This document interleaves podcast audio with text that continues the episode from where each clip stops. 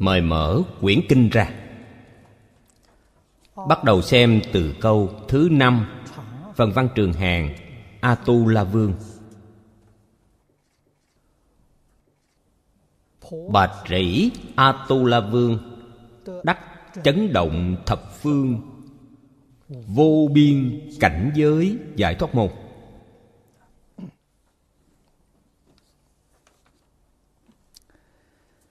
đại sư thanh lương, trong phần chú giải, chỉ ra cho chúng ta nói, dĩ đại huyễn thông lực, động sát ngộ cơ, bất bố chúng sanh, tư vi đại lực. Đại lực bà trĩ, hoa phạn, dị nhĩ. Trong tiêu đề. Chữ bà trĩ là tiếng phạn, nghĩa là đại lực.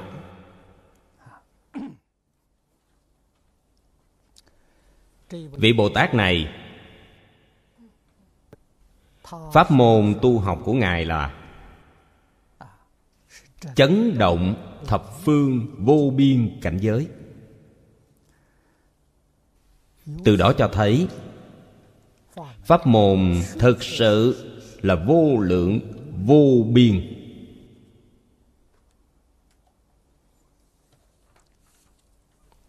Không nhất định dùng một phương pháp nào.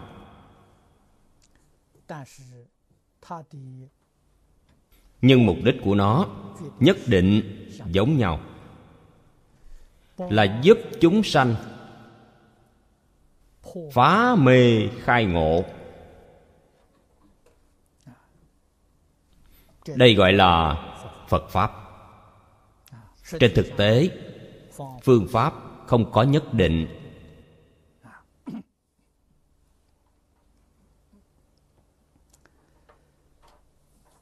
Những điều đại sư thanh lương nói trong phần chú giải.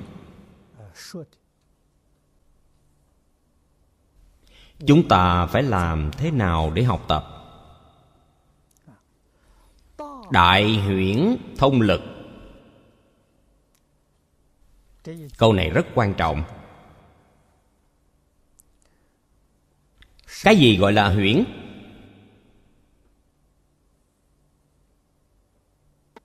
Cái gì gọi là thông?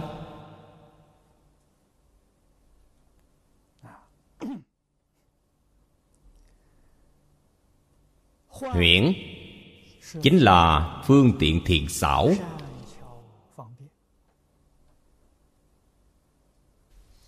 Mà trong phật pháp thường nói, nó thuộc về phương pháp. Thông thuộc về trí tuệ. Thông suốt rõ ràng. Trong đây cái quan trọng nhất là phải thông suốt căn cơ của chúng sanh sau đó mới thực sự làm được việc ứng cơ thuyết pháp.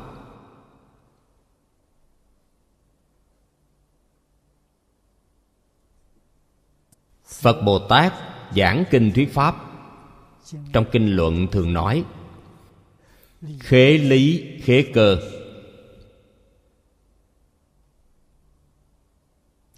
Trên, phải khế hợp với lý chư phật đã nói.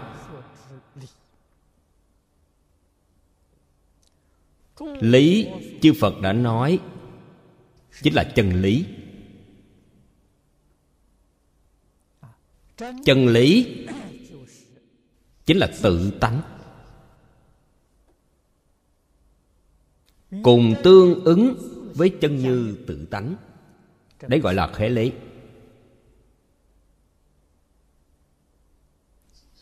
tự tánh. Vốn thanh tịnh.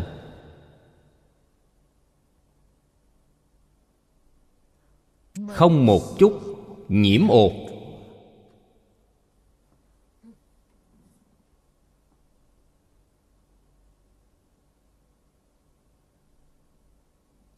chúng ta khởi tâm động niệm. Trong đó liền có vô lượng, vô biên phân biệt chấp trước. Cho nên tâm không thanh tịnh.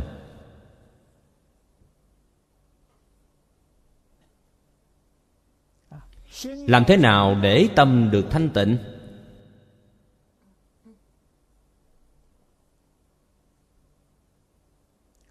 Phật nói cho chúng ta chân tâm. Trong kinh bát nhã đã nói rất nhiều chân tâm nhất định có. Vì sao vậy? Tất cả pháp do tâm biến hiện ra. Chân tâm nhất định có. Chân tâm nhất định bất khả đắc.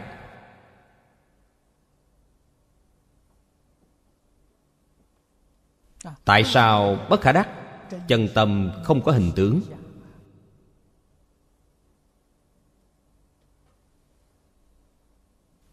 Cho nên phật pháp dùng bánh xe để làm biểu pháp. Bánh xe ngày nay trong hình học chúng ta gọi là hình tròn. Hình tròn từ đâu mà có? Hình tròn nhất định phải có tâm.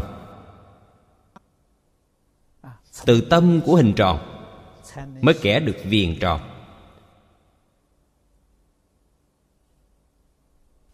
Tâm nhất định có, tâm của hình tròn cũng bất khả đắc. Vì sao bất khả đắc? Nó không có thể tích, nó cũng không có hình tướng.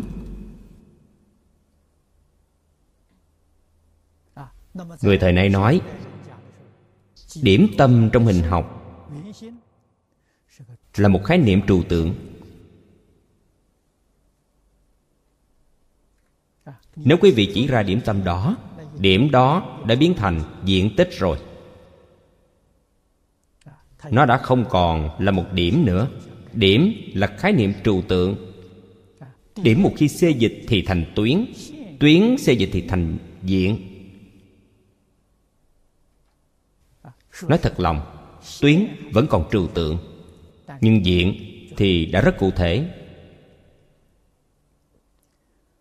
Đạo lý này hiển bày cho chúng ta thấy hiện tượng có từ đâu mà ra, hiện tượng có từ không mà ra. Trong không sanh ra có. Không này không phải là không có. Chúng ta đối với không nghĩ rằng không là không có gì cả. Vậy là không đúng. Quan niệm này là sai lầm. Có và không cùng một ý nghĩa có là rõ ràng. Không là không rõ ràng. Tất cả đều tồn tại. Tất cả đều chân thật. Và không là một không phải hai. Trong phật pháp, giải thoát môn này, sao gọi là giải thoát môn? Bất nhị pháp môn chính là giải thoát môn. Vào pháp môn bất nhị, giải thoát chính là vào pháp môn bất nhị nếu còn có hai, quý vị chưa thể nhập môn. Trong tâm quý vị còn có vọng tưởng phân biệt chấp trước, quý vị còn có hai.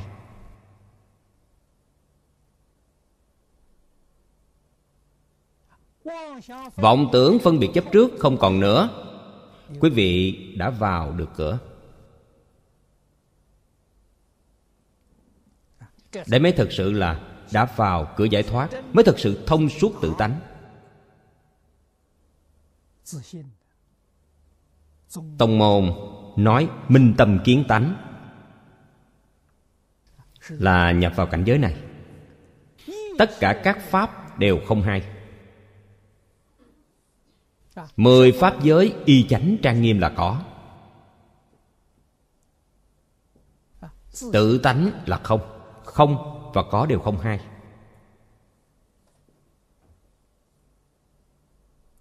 Trong kinh kim cang nói cho chúng ta rất cụ thể. Trước tiên, nói cho chúng ta về ba tâm bất khả đắc. Đây là nói về tâm tánh. Tâm tánh thực có, quý vị không thể chấp trước. Quý vị không thể phân biệt quý vị không thể tưởng tượng gọi là ngôn ngữ đạo đoạn tâm hành xứ diệt nó liền hiện tiền. Ở chỗ nào? Không lúc nào không có. Không nơi nào không có. Thật đáng tiếc, chúng ta không nhận ra. Chúng ta không phát hiện ra. Chưa từng lãnh hội được tâm tánh chưa từng rời xa chúng ta. Lìa tâm tánh không pháp nào có thể đắc được.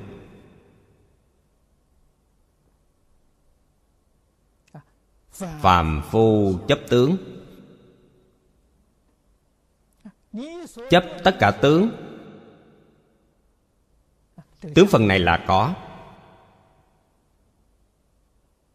Mười pháp giới y chánh trang nghiêm, muôn hình vạn trạng.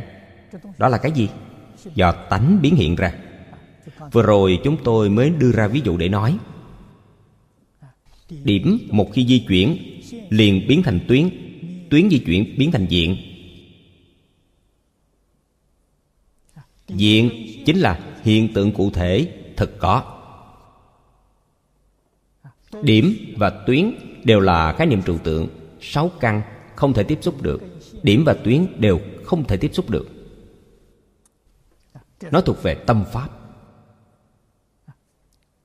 Nó vừa dịch chuyển liền biến thành diện, chính là sắc pháp. Sắc pháp, sáu căn chúng ta có thể tiếp xúc được. Vì sao vậy? Sáu căn của chúng ta cũng là sắc pháp. Sáu căn, chỉ có ý căn là tâm pháp, năm căn còn lại là sắc pháp. Sắc pháp là gì? Do nhân duyên sanh. Pháp do duyên sanh, đương thở tức không liễu bất khả đắc.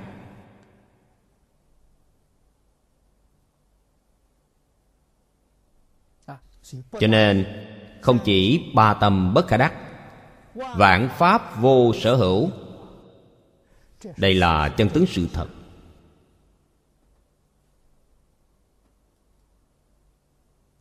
Vì sao thế giới hoa tạng thái bình đến thế? Thế giới cực lạc an lạc đến thế? Các ngài thông suốt thật tướng các pháp.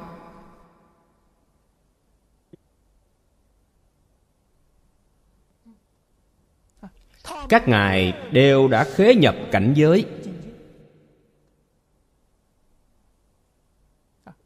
Người ở cõi tây phương cực lạc, có nhiều chăng nữa? Thật sự rất nhiều, không cách nào có thể đếm kể được. Đều chung sống rất hài hòa. Giống như một gia đình vậy. Tại sao có thể chung sống hài hòa như vậy? Vì tâm mỗi người đều thanh tịnh. Không còn vọng tưởng phân biệt chấp trước thực sự chung sống hài hòa. Chỉ cần khởi tâm động niệm, hai người khởi tâm động niệm không giống nhau. Ba người, ba hình tướng. Một ngàn người, một ngàn hình tướng. Một vạn người, một vạn hình tướng. Trong đây khó tránh khỏi sự hiểu nhầm, khó tránh khỏi sự xung đột. Ở thế giới của các ngài không khởi tâm, không động niệm, không phân biệt, không chấp trước. Cho nên thiên hạ thái bình. Đó thực sự là thời thịnh thế. Thế giới hoa tạng thịnh vượng. Thế giới cực lạc thịnh vượng. Thịnh vượng từ đâu mà ra? Chính là buông bỏ vọng tưởng phân biệt chấp trước. Sáu căn tiếp xúc với cảnh giới sáu trần, không phải không tiếp xúc, mỗi ngày đều tiếp xúc. Tiếp xúc không khởi tâm, không động niệm, không phân biệt, không chấp trước. Trong kinh phật thường nói, na già thường tại định, vô hữu bất định thời. Chỉ cần sáu căn chúng ta tiếp xúc với cảnh giới sáu trần, thực sự lìa được vọng tưởng phân biệt chấp trước thực sự không khởi tâm, không động niệm, không phân biệt, không chấp trước. Đó chính là na già thường tại định. Vô hữu bất định thời. Đây là người như thế nào? Trong kinh hoa nghiêm, ít nhất thì họ cũng là viên giáo sơ trụ bồ tát. Pháp thân đại sĩ. Các ngài làm sao có thể không khởi tâm? Không động niệm, không phân biệt, không chấp trước vậy. Các ngài thực sự hiểu được ba tâm bất khả đắc. Các pháp vô sở hữu. Các ngài thật sự đã hiểu rõ.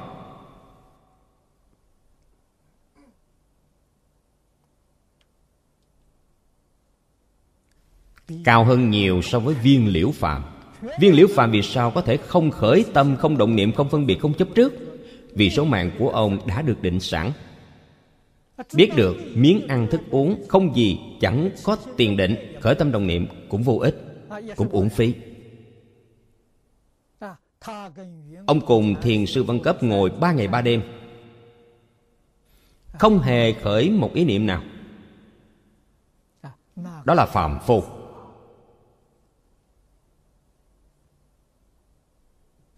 Thánh nhân thông suốt được ba tâm bất khả đắc, các pháp vô sở hữu. Đây chính là chân tướng của vũ trụ nhân sinh. Trong kinh bát nhã nói thật tướng các pháp. Các ngài nhập vào cảnh giới này. Khi khởi tác dụng là trí tuệ chân thật chúng sanh có vấn đề khó hiểu, thỉnh giáo ngài, cầu ngài giúp đỡ. Khi ngài thuyết pháp cho chúng sanh, có cần suy nghĩ hay không? Không cần thiết. Không cần suy nghĩ. Tùy ý giải đáp. Trong kinh phật lấy ví dụ, giống như chuông trống vậy đánh to thì tiếng kêu to, đánh nhỏ thì tiếng kêu nhỏ, không đánh thì không kêu. Khi quý vị đánh vào nó nó nhất định không thể dừng lại suy nghĩ, tôi làm thế nào để hồi đáp cho quý vị? Không có.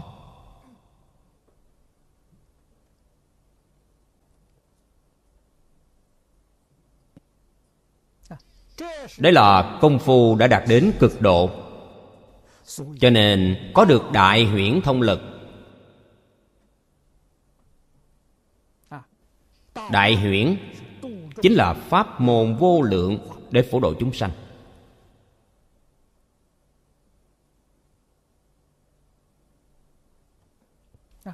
Chúng sanh đau khổ.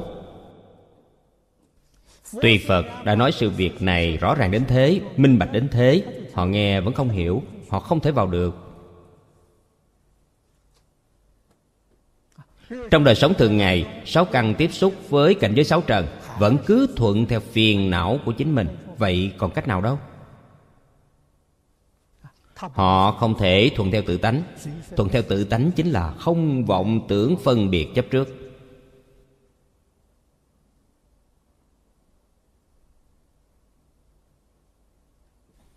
Trong tự tánh có cái gì? Trong tự tánh không một pháp nào không bao hàm. Các pháp thành tựu viên mãn.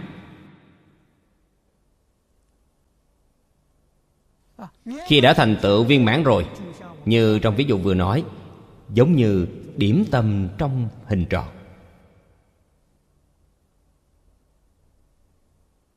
Không có dấu vết, nó đầy đủ.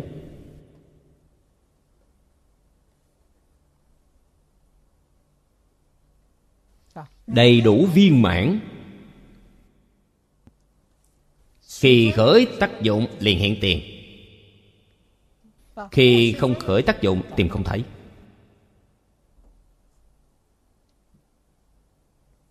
Trong kinh phật thường nói lại ẩn hiện.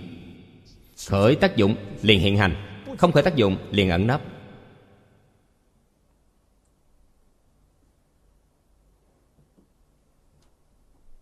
Cho nên trong phật pháp nói không và có, nói có và không là cùng một ý nghĩa. Không phải, hai ý nghĩa. Đạo lý này rất thâm sâu.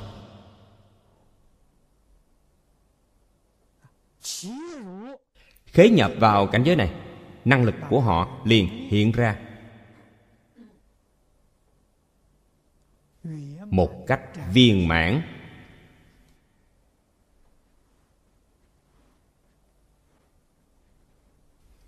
Gặp được duyên, liền khởi hiện hành. Khởi hiện hành chính là hiện tướng. Hiện tướng là có tác dụng. Tác dụng đó không phải vì chính mình. Nếu như trong tác dụng còn mang cái riêng tư, họ chưa thể khế nhập cùng lắm cũng chỉ là tiểu bồ tát trong tứ thanh pháp giới không phải pháp thân đại sĩ. Pháp thân đại sĩ khởi tác dụng, nhất định đều vì người khác. Chúng sanh có cảm. Phật bồ tát có ứng. Ứng là vì người khác, không phải vì bản thân.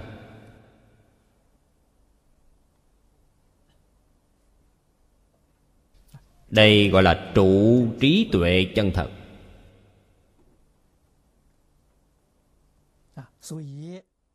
Bồ tát tu hành, mấu chốt là ở câu đầu tiên. Đại huyễn thông lực. Trên thực tế, làm cho nó đơn giản hơn một tí chính là hai chữ huyễn thông này.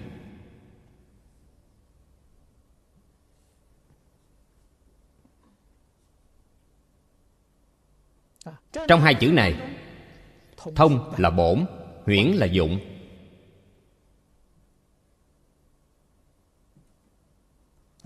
Khi khởi tác dụng, câu kế tiếp nói rất cụ thể. Động sát ngộ cơ. Bất bố chúng sanh, tư vi đại lực. Động là cõi nước rung động trong kinh phật thường nói, sáu loại chấn động.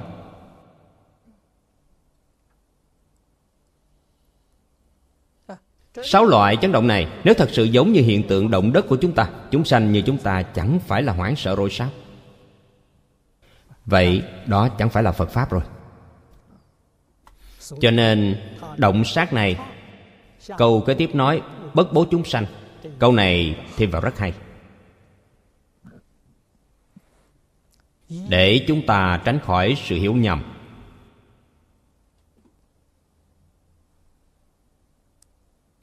Ở đây chữ động sát là một hình dung từ. Dụ cho chúng sanh. Trong đại địa, nhận được sự cảm hóa nơi ngài là ý nghĩa này.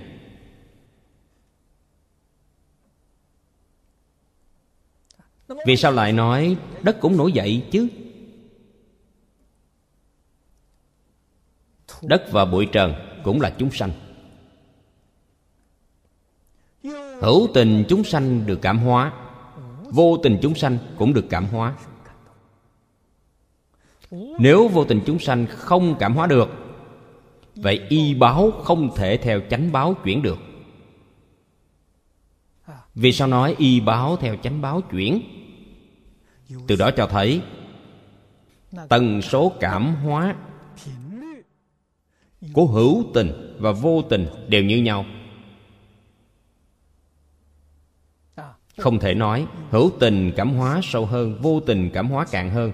Không có đạo lý này, nói không thông. Vì sao vậy? Hữu tình và vô tình đều là tâm tánh, sở hiện, sở biến cả.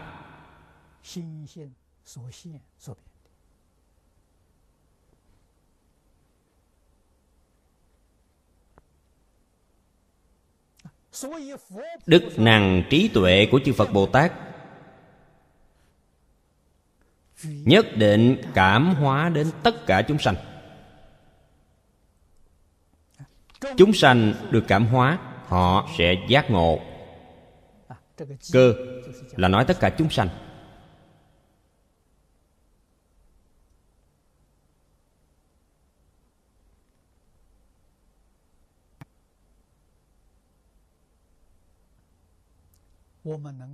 Chúng ta có thể liên tưởng được.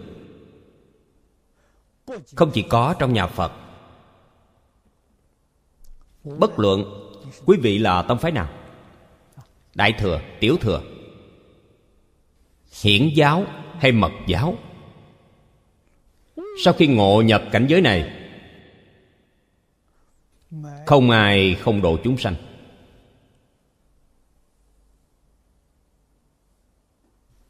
Nói cách khác, không ai không động sát ngộ cơ. Bốn chữ này chính là chúng sanh vô biên thệ nguyện độ. Có khởi ý niệm độ chúng sanh chăng? Không hề khởi lên ý niệm này. Không khởi ý niệm, làm sao có thể hiện hành được chứ? Chúng sanh có cảm. Phật bồ tát liền có ứng. Tự nhiên cảm ứng thuật ngữ nhà phật gọi là pháp nhĩ như thị.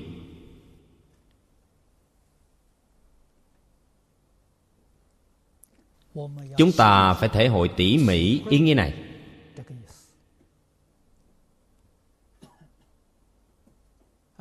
Chúng sanh tiếp xúc với thánh hiền. Nhất định không có sự sợ hãi. Sẽ sanh tâm ưa thích. Sẽ sanh tâm biết ơn. Sẽ sanh tâm hổ thẹn. Sẽ sanh tâm hối cải. Đây chính là chịu sự cảm hóa.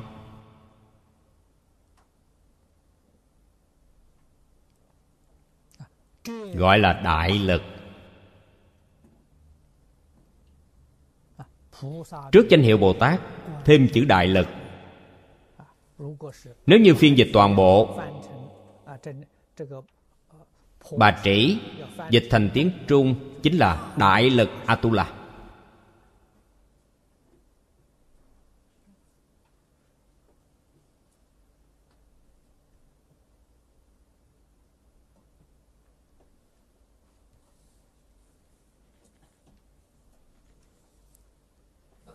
Trong kinh văn, chúng ta có thể nhận ra được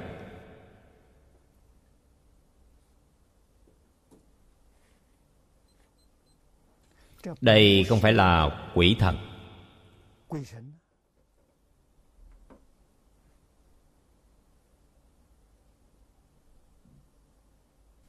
Mà là chư phật như lai thị hiện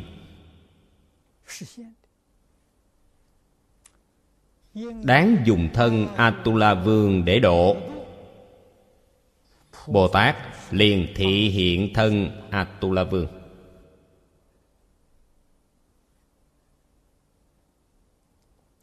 Sau khi chúng ta đọc kinh hoa nghiêm rồi, thật sự đã thay đổi quan niệm về vũ trụ nhân sinh.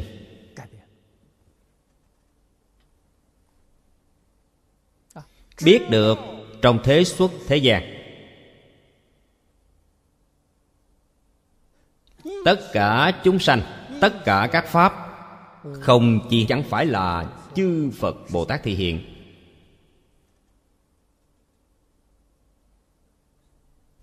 Cái gì gọi là chư phật bồ tát? Tâm tánh chính là chư phật bồ tát. Duy tâm sở hiện, duy thức sở biến. Tâm là phật thức là bồ tát.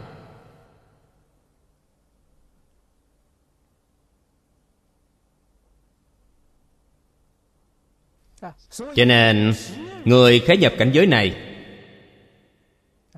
trong kinh hoa nghiêm, thiện tài đồng tử làm đại diện. Trong tâm của ngài, hữu tình và vô tình đều là thiện tri thức. như vậy là sao? Đã vào được cửa.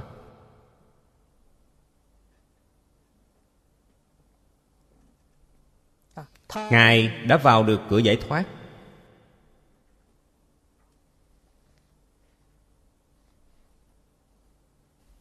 Giải là tháo mở.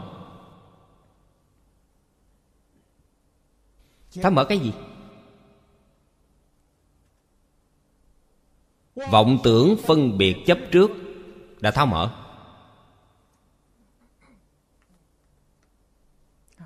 Thoát. Là lìa khỏi luân hồi lục đạo, thoát khỏi mười pháp giới.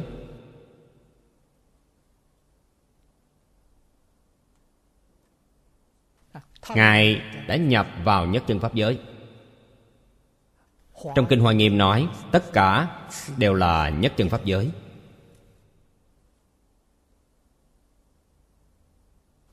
Ngày nay chúng ta không nhập được. Là do tập khí phiền não không thể tháo mở ra.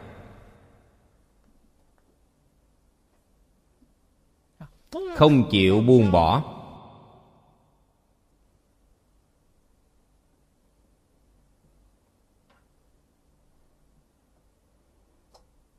Phật đã nói rất rõ ràng, rất minh bạch. Buông bỏ tất cả chấp trước. Đối với tất cả pháp thế xuất thế gian không còn chấp trước nữa.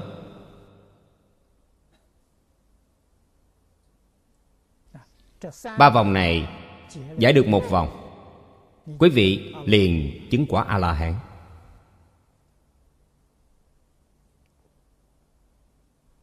Đây là trong tứ thánh pháp giới. Trong mười pháp giới, quý vị đã đến tứ thánh pháp giới. Trong tứ thánh pháp giới có bốn giai đoạn. Quý vị ở giai đoạn thứ nhất. Tiến lên bước nữa. Tiếp tục xả bỏ phân biệt.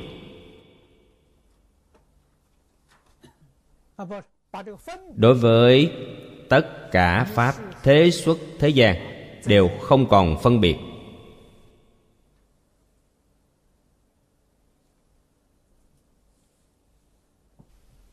Quý vị liền được thăng tiến. Tiến đến pháp giới của phật bồ tát trong mười pháp giới.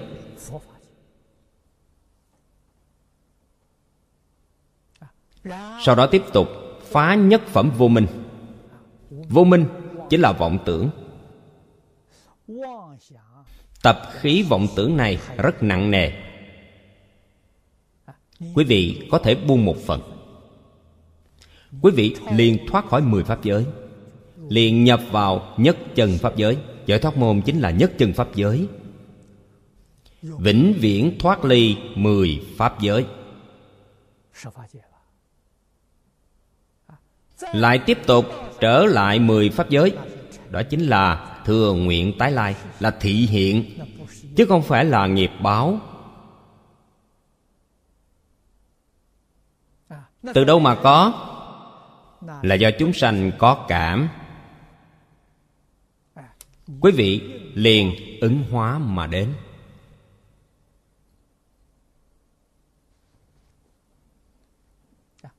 Chúng ta biết phật bồ tát trong nhất chân pháp giới. Số lượng người nhiều hơn so với mười pháp giới.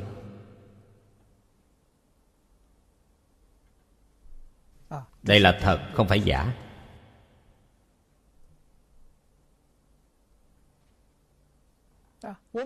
Chúng sanh có cảm. Ai ứng hiện? Người có duyên đến ứng hiện. Không có duyên, không đến. Trong phật pháp thường nói, phật không độ người không có duyên.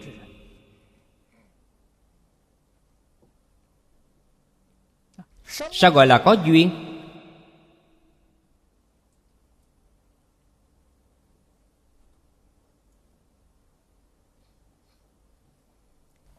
Người này nói pháp ta tin tưởng. Ta nghe hiểu. Ta thích cùng họ tu học. Lời họ nói, ta nỗ lực thực hành theo. Đó là người có duyên.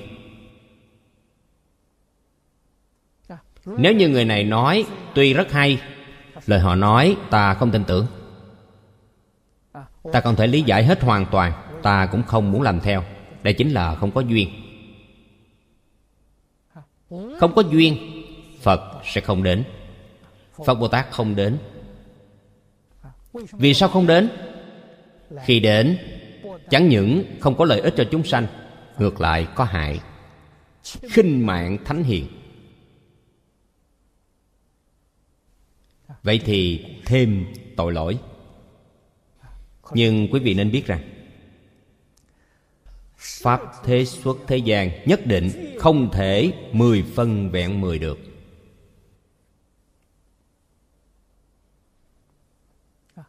Phật thích ca mâu ni, ba ngàn năm trước, thị hiện tại bắc ấn độ.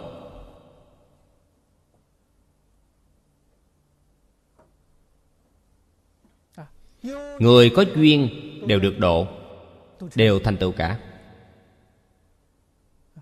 trong kinh chúng ta thấy, trong số đệ tử của phật, chứng quả vị bồ tát, chứng quả vị a la hán quả vị bích chi phật, hạ xuống thấp, thì có quả vị a na hàm tư đà hàm, tu đà hoàng. Rất nhiều. Những người này đều có duyên. Đều được độ, cho dù chứng đến sơ quả tiểu thừa. Phật đã diệt độ. Trong kinh phật nói, họ lên trời xuống nhân gian bảy lần. Nhất định chứng quả a la hán khi phật chưa xuất thế, chưa có phật pháp, họ chứng duyên giác. Khi có phật xuất thế, họ chứng thanh văn. Nhất định chứng quả. Nhưng có một số chúng sanh nghiệp chướng nặng nề.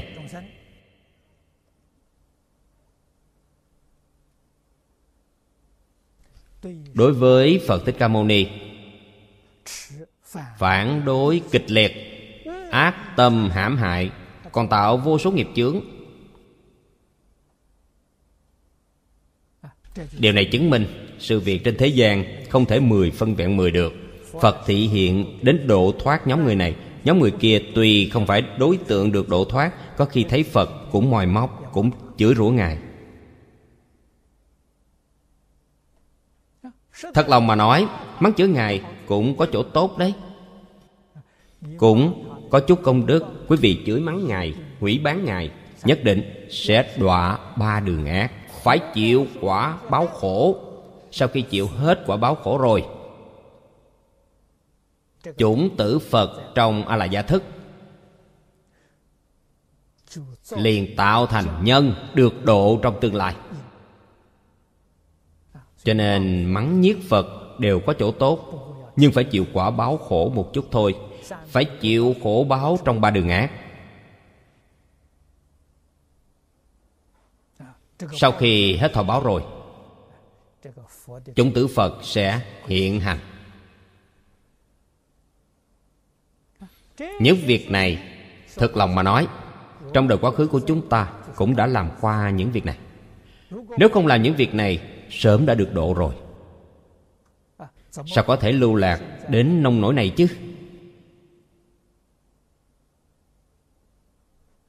Khi tạo nghiệp, bản thân chúng ta không tự biết được, ngu muội mê mờ. Ngày nay đã giác ngộ được rồi. Cũng chính là tội báo nghiệp chướng trong đời quá khứ chúng ta đã thọ hết rồi. Này thoát khỏi ác đạo, tỉnh ngộ trở lại nhờ chút phước đức thiện căn trong đời trước. Đời này có duyên gặp được chánh pháp.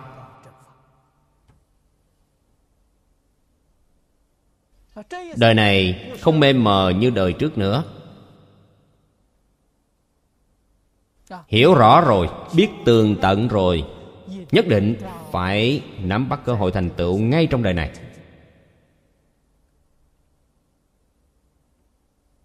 Cho nên, trong một đời này, chúng ta làm một chúng sanh căn tánh thuần thục. Đối với phật pháp, không thể hoàn toàn tin tưởng, không thể hoàn toàn lý giải, không thể hoàn toàn phụng hành là căn tánh chưa thuần thục.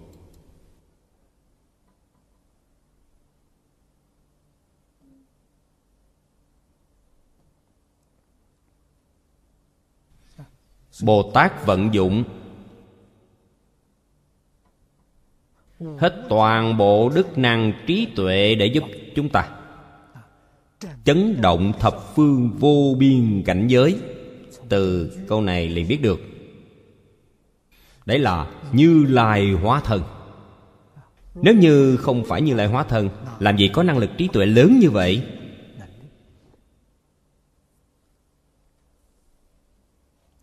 Không phải chỉ một phương, mà mười phương. Không phải một cảnh giới, mà vô lượng vô biên cảnh giới.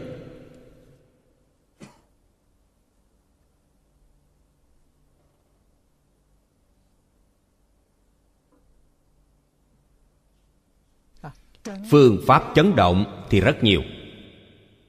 Trong kinh văn không có. Đại sư thanh lương nói cho chúng ta đại huyễn thông lực. Đấy chính là phương pháp có quá nhiều, vô lượng, vô biên. Ngày nay chúng ta nói, đều có thể cảm động lòng người.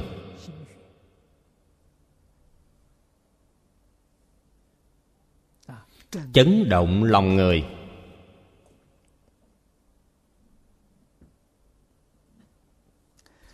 Mời xem vị tiếp theo. Biến chiếu a tu la vương.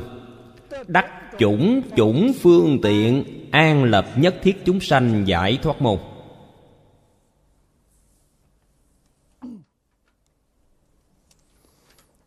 Biến chiếu là từ trong trí tuệ bát nhã mà nói.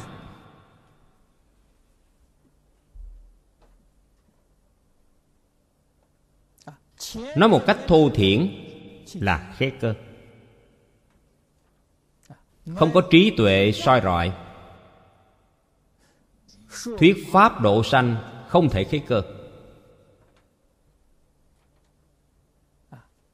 Ngày nay căn cơ của chúng sanh ở đâu?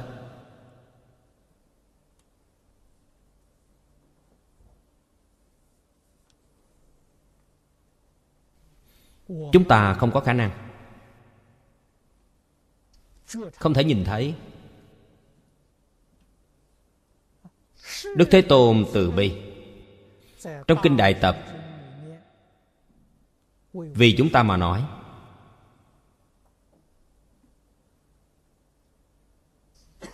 khi phật còn tại thế, chúng sanh tiếp nhận lời giáo huấn của ngài. Phật là phổ chiếu khắp các căn cơ. Không có vấn đề. Bất cứ ai đến thỉnh giáo ngài ngài nói pháp cho quý vị nhất định khế cơ. Cho nên, người thân cận đức phật không ai mà không được lợi ích. Sau khi phật diệt độ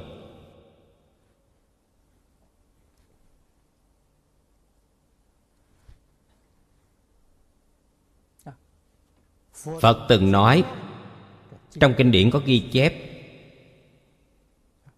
pháp vận của phật pháp chia làm ba thời kỳ, chánh pháp, tượng pháp, mạt pháp.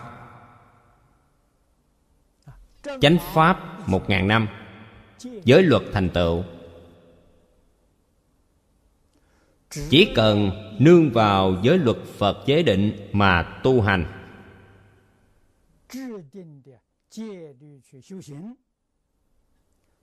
đều có thể được giải thoát.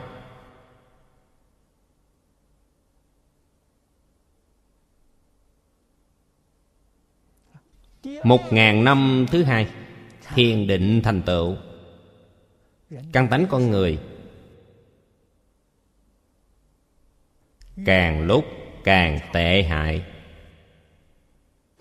Không so bì được với thời kỳ chánh pháp trì giới không thể chứng quả. Phải tu định. Phật pháp một ngàn năm sau, khi phật diệt độ, thì truyền đến trung hoa. Nói cách khác, chính là thời kỳ tượng pháp.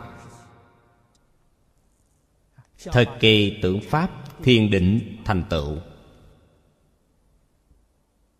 cho nên thiền ở trung hoa phát triển rất phổ biến.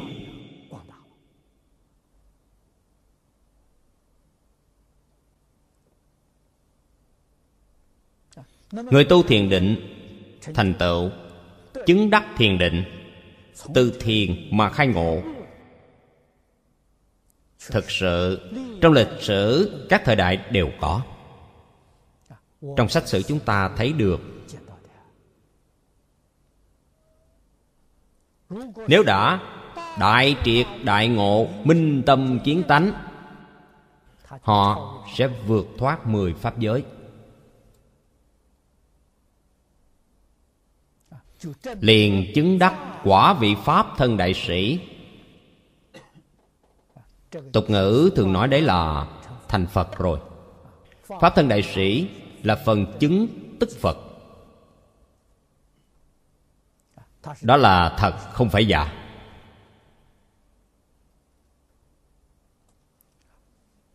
Căn tánh chúng sanh thời kỳ mạt pháp, so với thời kỳ tượng pháp, lại kém gấp bội lần. Thật đúng là một đời không bằng một đời. Ngày nay chúng ta sanh trong thời kỳ mạt pháp. Thấy xã hội khoa học, kỹ thuật ngày một đổi mới.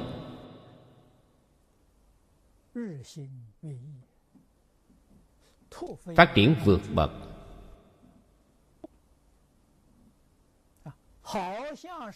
Dường như sáng lạng hơn thời xưa rất nhiều.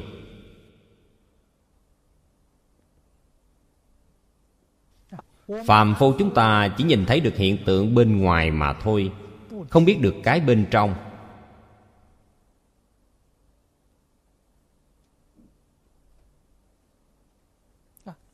Khoa học kỹ thuật tùy tiến bộ.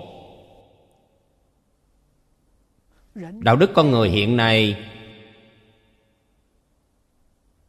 không phải nói suy đồi nữa, mà không còn nữa. Đã diệt vong rồi. Hiện nay mọi người có thể mặc tình hưởng thụ. Quý vị có thể hưởng được bao nhiêu ngày? Một năm, ba trăm sáu mươi ngày mười năm, ba ngàn sáu trăm năm mươi ngày một trăm năm, ba vạn sáu ngàn năm trăm ngày Coi như cho quý vị sống đến một trăm tuổi sau khi ba vạn sáu ngàn năm trăm ngày này trôi qua sẽ đi về đâu? Ba đường ác.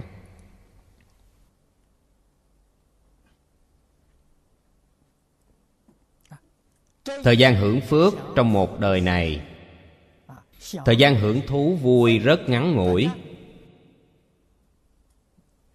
Ba đường ác bất kể một đường nào. Sau khi quý vị vào rồi, muốn đi ra. Không phải chuyện dễ dàng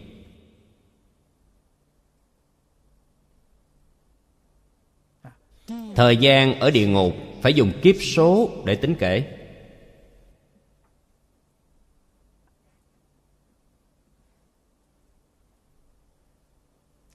Ai biết được chân tướng sự thật này chứ?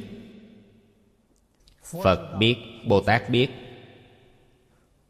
Các vị thánh hiền trong mỗi tôn giáo đều biết được. Người thời nay, nghe họ nói chuyện, lời nói thoảng qua tai, cho là mê tín. Chỉ hai chữ thôi, gạt bỏ họ đi. Cho là mê tín. Nói nó không phải là sự thật. cái gì là chân thật đây? Tự tư tự lợi là chân thật. Danh văn lợi dưỡng là chân thật. Tham sân si mạng là chân thật. Họ cho thứ này là thật.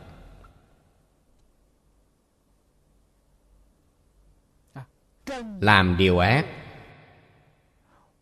Không tu thiện.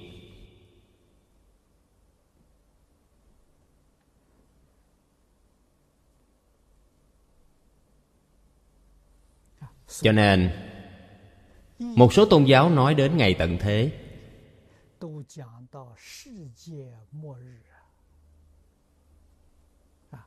Chúng ta thử nhìn hiện trạng của xã hội ngày nay xem. Quý vị nên rửa mắt quan sát thật kỹ xem. Chính là dự báo trước cho ngày tận thế đấy. Điềm báo này quá ư rõ ràng.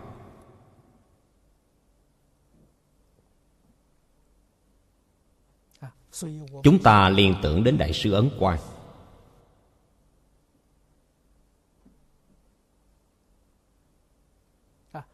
Đấy là bồ tát đại thế chí ở tây phương ứng hóa đến. Ngài đến đây làm gì? Không ngoài việc cứu vãn kiếp nạn cho đời mạt thế này. Cả cuộc đời ngài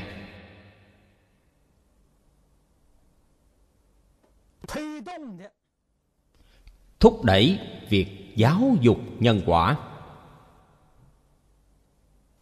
Phật pháp tạm thời bỏ qua một bên, không kịp nữa rồi. Vì sao vậy? Vì mọi người không tin.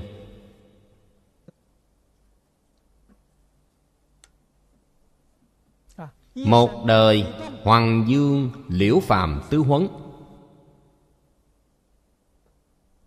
Cảm ứng thiên. An sĩ toàn thư.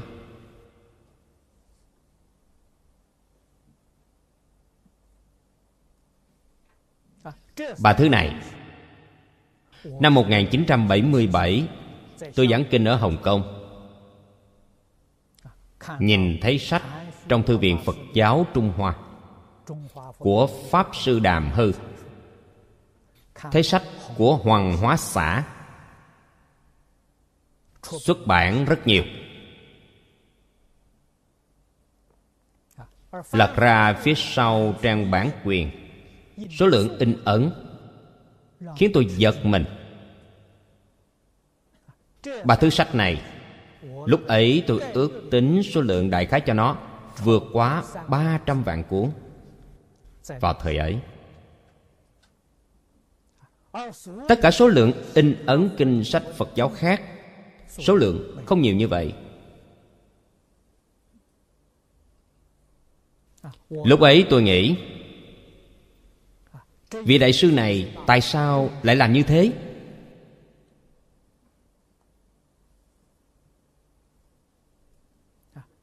Đấy, mới thực sự gọi là cứu vãn phật pháp. Cứu vãn lòng người. Trước tiên, phải dạy người. Thực sự hiểu rõ, biết được vận mạng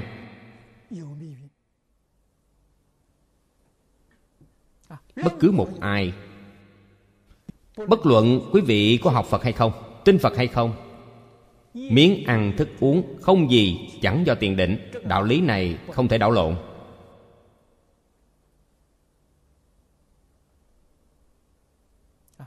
Trong liễu phàm tứ huấn nói rất rõ ràng.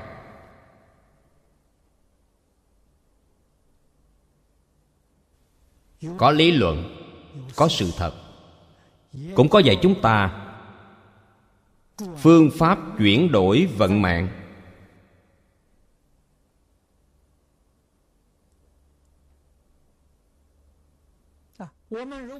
Nếu chúng ta hiểu được đạo lý này, chấp nhận chân tướng sự thật này, dùng phương pháp nào để chuyển đổi vận mạng của chính mình đây? Chính là hai cuốn phía sau đại sự đề xướng. Cảm ứng thiên và an sĩ toàn thư.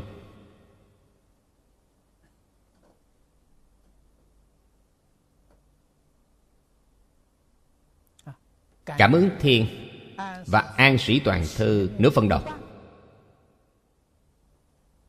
Một phần hai là bản văn xương đế quân âm chất văn. Hai loại này đều là của đạo giáo. Làm một con người như chúng ta trong cuộc đời. Khởi tâm động niệm, lời nói hành động, tiêu chuẩn của thiện và ác. Nói tường tận hơn so với thập thiện nghiệp đạo.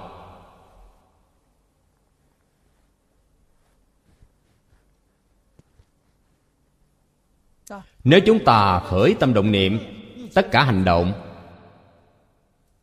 cùng tương ứng với điều thiện trong sách nói đến. Quý vị đang trồng nhân thiện, quý vị nhất định được quả báo thiện. Nếu khởi tâm động niệm cùng tương ứng với điều ác, quả báo của quý vị nhất định ở tam đồ.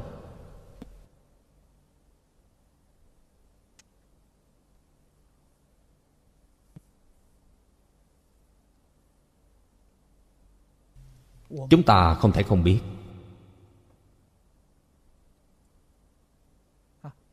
Nhất quyết không thể khinh thường.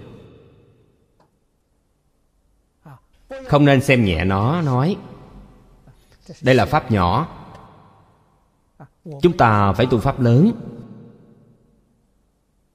Thật không ngờ, pháp lớn được kiến lập trên nền tảng của pháp nhỏ không có pháp nhỏ, thì không thể thành tựu pháp lớn. Giống như trong kinh thập thiện nghiệp đạo nói, thập thiện nghiệp là gốc rễ. Là pháp của bồ tát, là gốc rễ căn bản của chư phật. Không một pháp nào không kiến lập trên nền tảng của thập thiện nghiệp đạo không có thập thiện nghiệp đạo thì không có gì cả.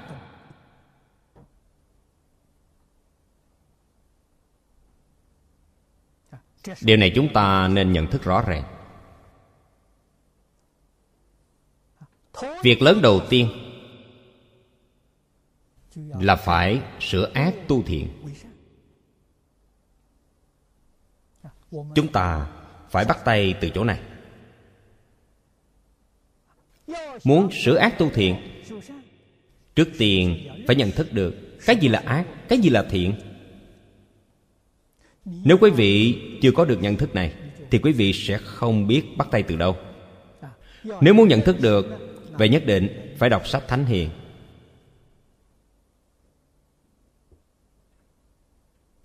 Những điều trong sách thánh hiền nói chính là tiêu chuẩn của thiện ác. Đại sư ấn quang không dùng những kinh sách khác, mà lấy cảm ứng thiên và văn xương đế quân âm chất văn.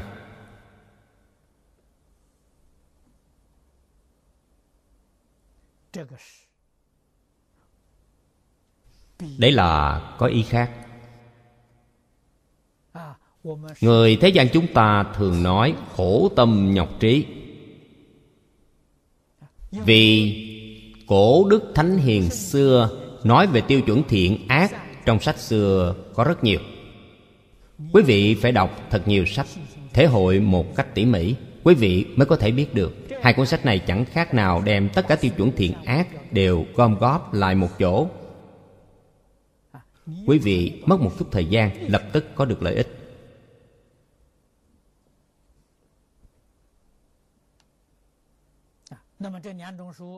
hai cuốn sách này chú giải rất phong phú. Sự chú giải phong phú này không phải do một người làm nên. Trải qua mỗi một thời đại, có rất nhiều người từ từ bổ sung thêm vào. Cho nên chú giải này không phải là tác phẩm của một thời đại, không phải do một người viết nên.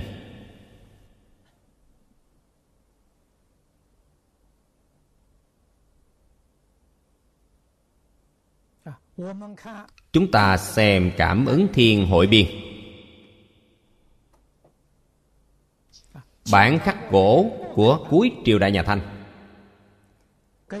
Và bản in mực chì của hoàng hóa xã. Liền phát hiện thấy có thêm vào không ít cho nên chúng ta biết được rằng chú giải đó không phải do một tay ai viết nên, là do trải qua các thời đại. Những vị hiền nhân chí sĩ này không ngừng bổ sung thêm.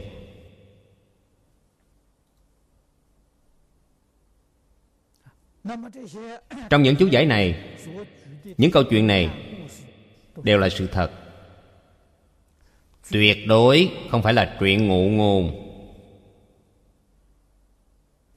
đều là việc có thật. Chúng ta đọc rồi. Phải đề cao cảnh giác. Giống như phần trước đã nói, khi đọc rồi, tâm không thể không bị nó rung động.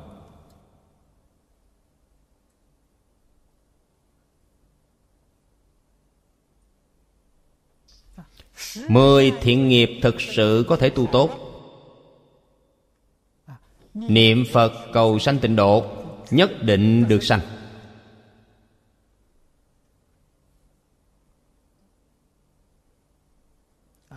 Không có thập thiện, không thể được. Nói cho quý vị biết, không có thập thiện, quý vị nhất định chưa có tam quy. Tam quy, cái chúng ta thọ là hình thức. Không phải thực chất. Thực chất của tam quy quy y phật chính là giác mà không mê. Quy y pháp là chánh mà không tà. Quý y tăng là tịnh mà không nhiễm. Làm sao để làm được? Thượng phẩm thập thiện là tam quy mới có thể tương ứng.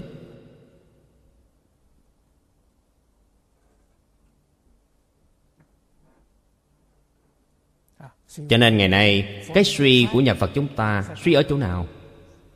Suy ở việc truyền giới tam quy.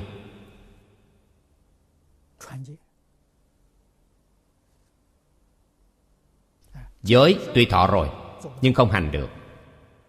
Không hành được thì thế nào? Ngày ngày phá giới, ngày ngày phạm giới.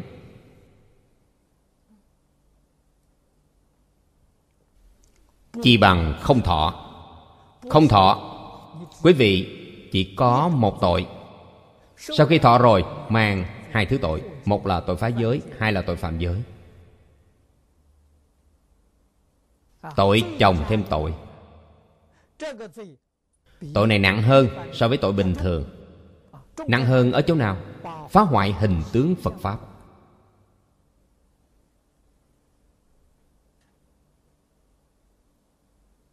Làm cho người thế gian hiểu nhầm phật giáo là hình tướng như vậy.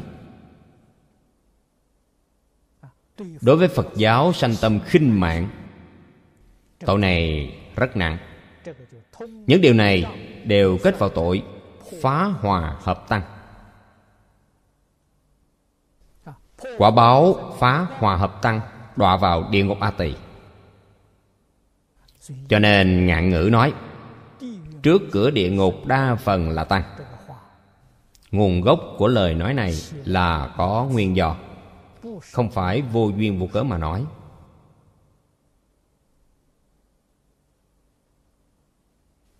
Nói lời này là có nguyên nhân của nó.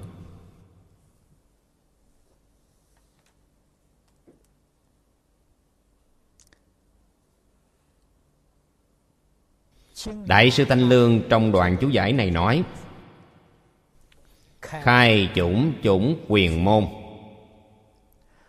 an chúng sanh ư nhất cực chi lạc quyền vi nhập đại chi bổn cố, giai phật trí nhân, quyền thật bất mê, tư vi biến chiếu. Chú giải của đại sư thanh lương chú rất hay tác dụng thực sự của trí tuệ, thông quyền đạt biến.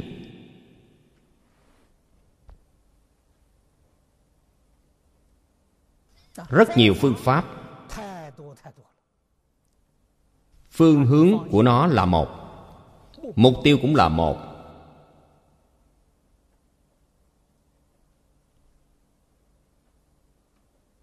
Chúng ta phải hiểu đạo lý này.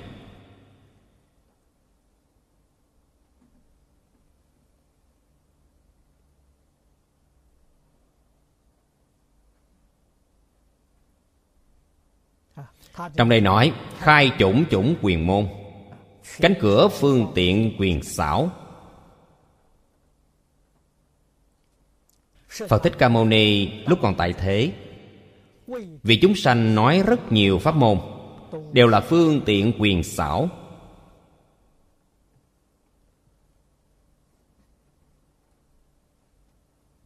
Cánh cửa chân thật chỉ có một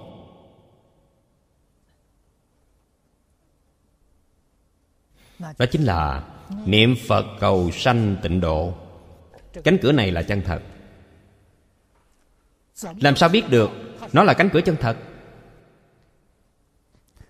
Trong kinh hoa nghiêm giúp chúng ta chỉ bày ra. Vô lượng vô biên pháp môn đến cuối cùng.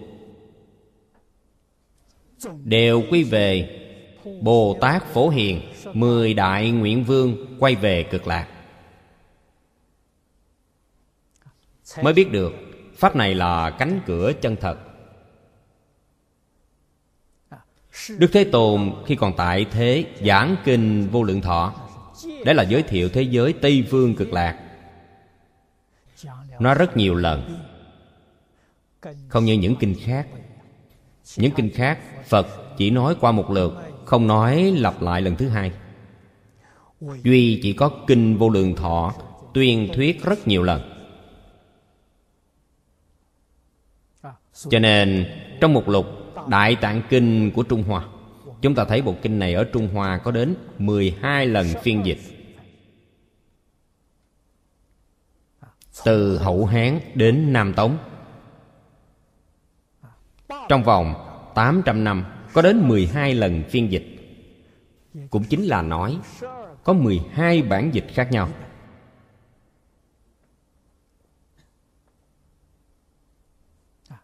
Ngày xưa, kỹ thuật in ấn không phát triển. Kỹ thuật in ấn đến đời nam tống mới phát minh ra. Kinh bổn thời xưa đều là sao chép. Đều là bản viết tay. Lưu giữ tương đối không dễ dàng. Cho nên, trong 12 bản này, có 7 loại bị thất truyền. Ngày nay, lưu lại chỉ còn 5 loại. Trong đại tạng kinh thu thập có. Nhưng bảy loại thất truyền này có ghi chép một lục.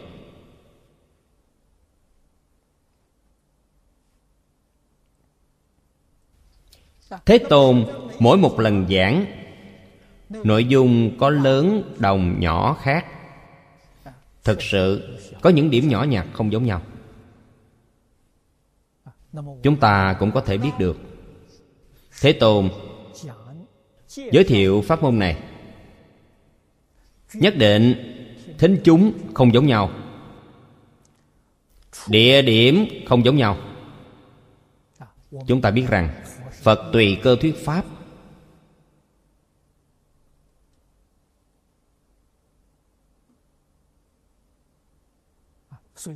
Cho nên, bản này lưu truyền lại nội dung không giống nhau. Không phải một nguyên bản. Thí dụ như kinh kim cang. Kinh kim cang có sáu loại bản dịch trong đại tạng kinh, nhưng quý vị thử xem xét tỉ mỉ sẽ thấy có lớn, đồng, nhỏ khác có thể khẳng định rằng, nguyên bản của nó là một bản. Một bản, sáu người phiên dịch. Đương nhiên, có sáu hình thức. Không thể, sáu người phiên dịch, mỗi chữ đều giống nhau, mỗi câu đều như nhau. Điều này không làm được. Phật dạy chúng ta y nghĩa bất y ngữ. Lời giáo huấn này rất quan trọng.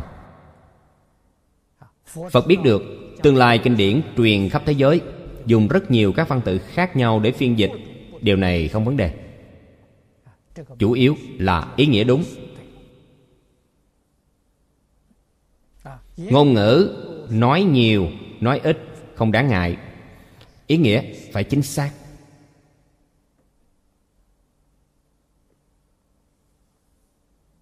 Ở trung hoa việc dịch kinh đại sư la thập hoàn toàn dùng nghĩa dịch. Đại sư huyền trang lại dịch trực tiếp. Hai phương thức này hoàn toàn không giống nhau. Dịch trực tiếp bảo tồn hình thức kinh văn nguyên bản.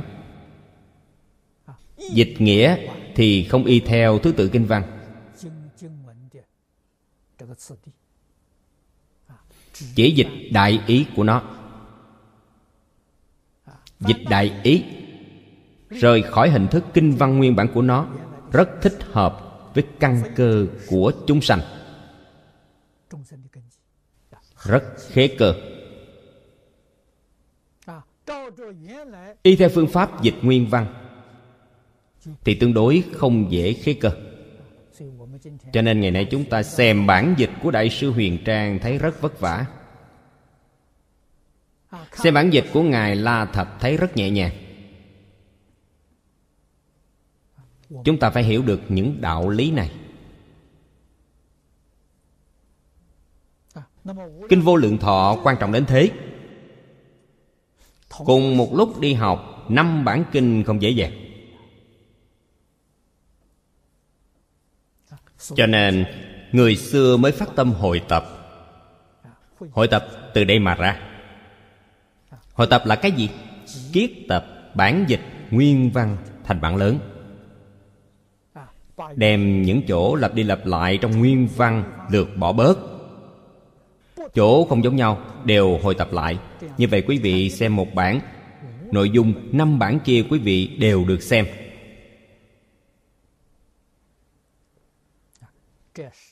Điều này đối với người đời sau tu học tịnh độ rất tiện lợi.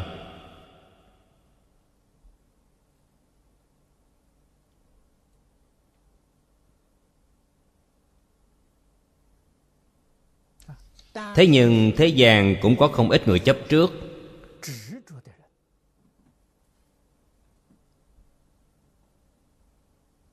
Phản đối không đồng ý hội tập điều này trong lịch sử có rất nhiều người. Cư sĩ hạ liên cư trong phần lời nói đầu đã nói rất rõ ràng. Quý vị không đồng ý, xin đừng vội. Tôi vốn không ép buộc quý vị đến học bản hội tập của tôi. Tôi chỉ mong bản hội tập này có thể thức tỉnh quý vị đi đọc năm loại bản dịch nguyên văn. Lời nói này làm cho chúng ta tâm phục, khẩu phục.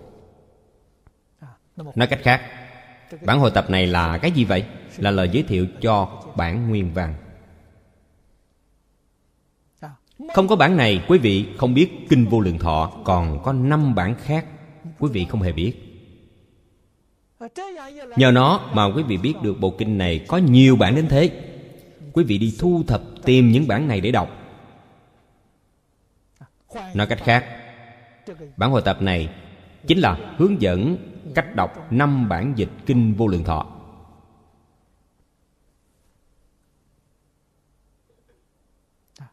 Ông hạ có trí tuệ, không phải người tầm thường.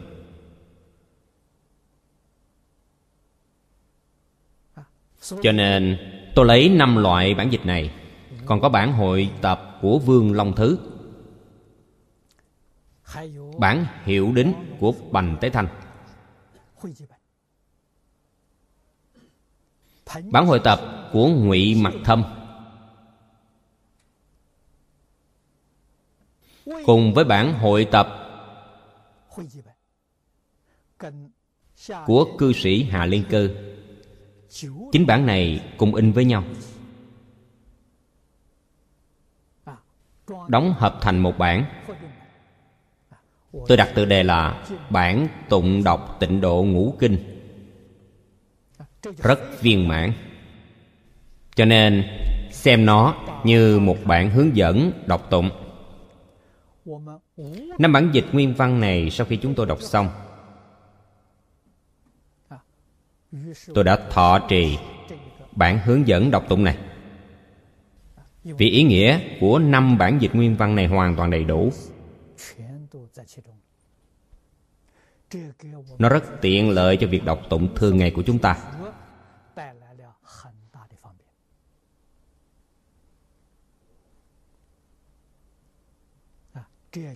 Đấy chính là chủng chủng quyền môn.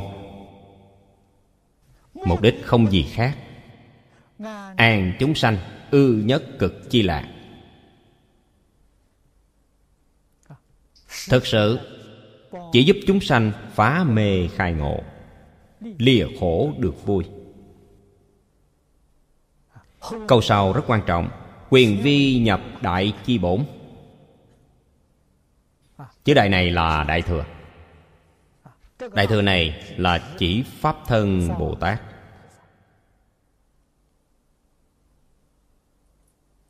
Không phải phật bồ tát trong mười pháp giới. Trong mười pháp giới, phật bồ tát gọi là quyền thừa. Không phải đại thừa, nhưng quyền vi nhập đại chi bổn. Chữ đại này là pháp thân bồ tát trong nhất chân pháp giới. Quyền thật bất mê. Biết được quyền thật là một không phải hai. Trí tuệ mới khai mở.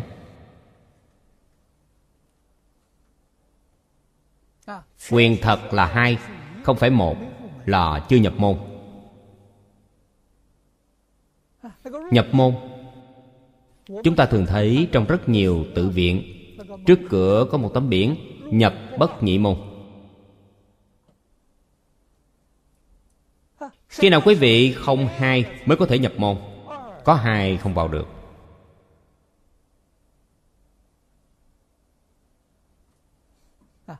Từ đó cho thấy, thế tồn lưu lại bản kinh vô lượng thọ trong đại tạng kinh. Năm bản dịch này, năm chính là một một chính là năm, quý vị mới nhập được môn. Hiện nay thêm bản hiệu đính, chính bản hội tập. Một là chính chính là một, quý vị mới vào được cửa.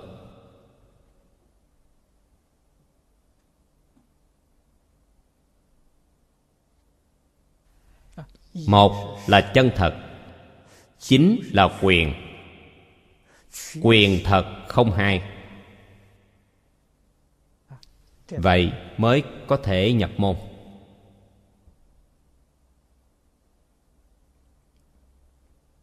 Học phật, cái quan trọng nhất là khai trí tuệ. Muốn khai trí tuệ, chúng ta thường nói nhất định phải buông bỏ vọng tưởng phân biệt chấp trước nói rõ hơn một tí nữa, buông bỏ tự tư tự lợi. Buông bỏ danh văn lợi dưỡng, buông bỏ tham sân si mạng. Trí tuệ chúng ta mới có thể khai mở, mới có cơ hội nhập môn.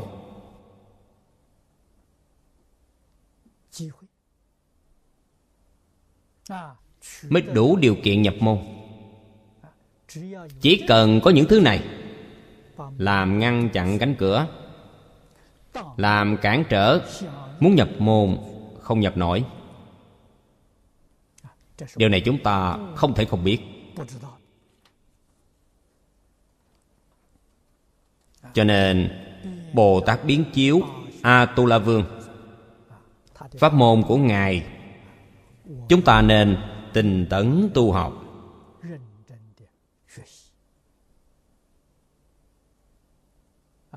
Vậy mới thực sự an lập nhất thiết chúng sanh.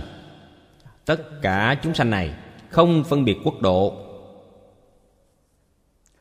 không phân biệt chủng tộc, không phân biệt tôn giáo,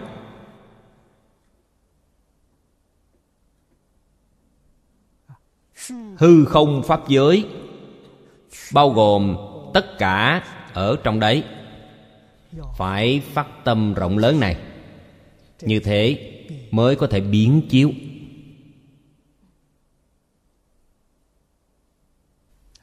Hôm nay thời gian đã hết. Chúng ta giảng đến đây. A ni tho pho a ni tho pho a ni tho phật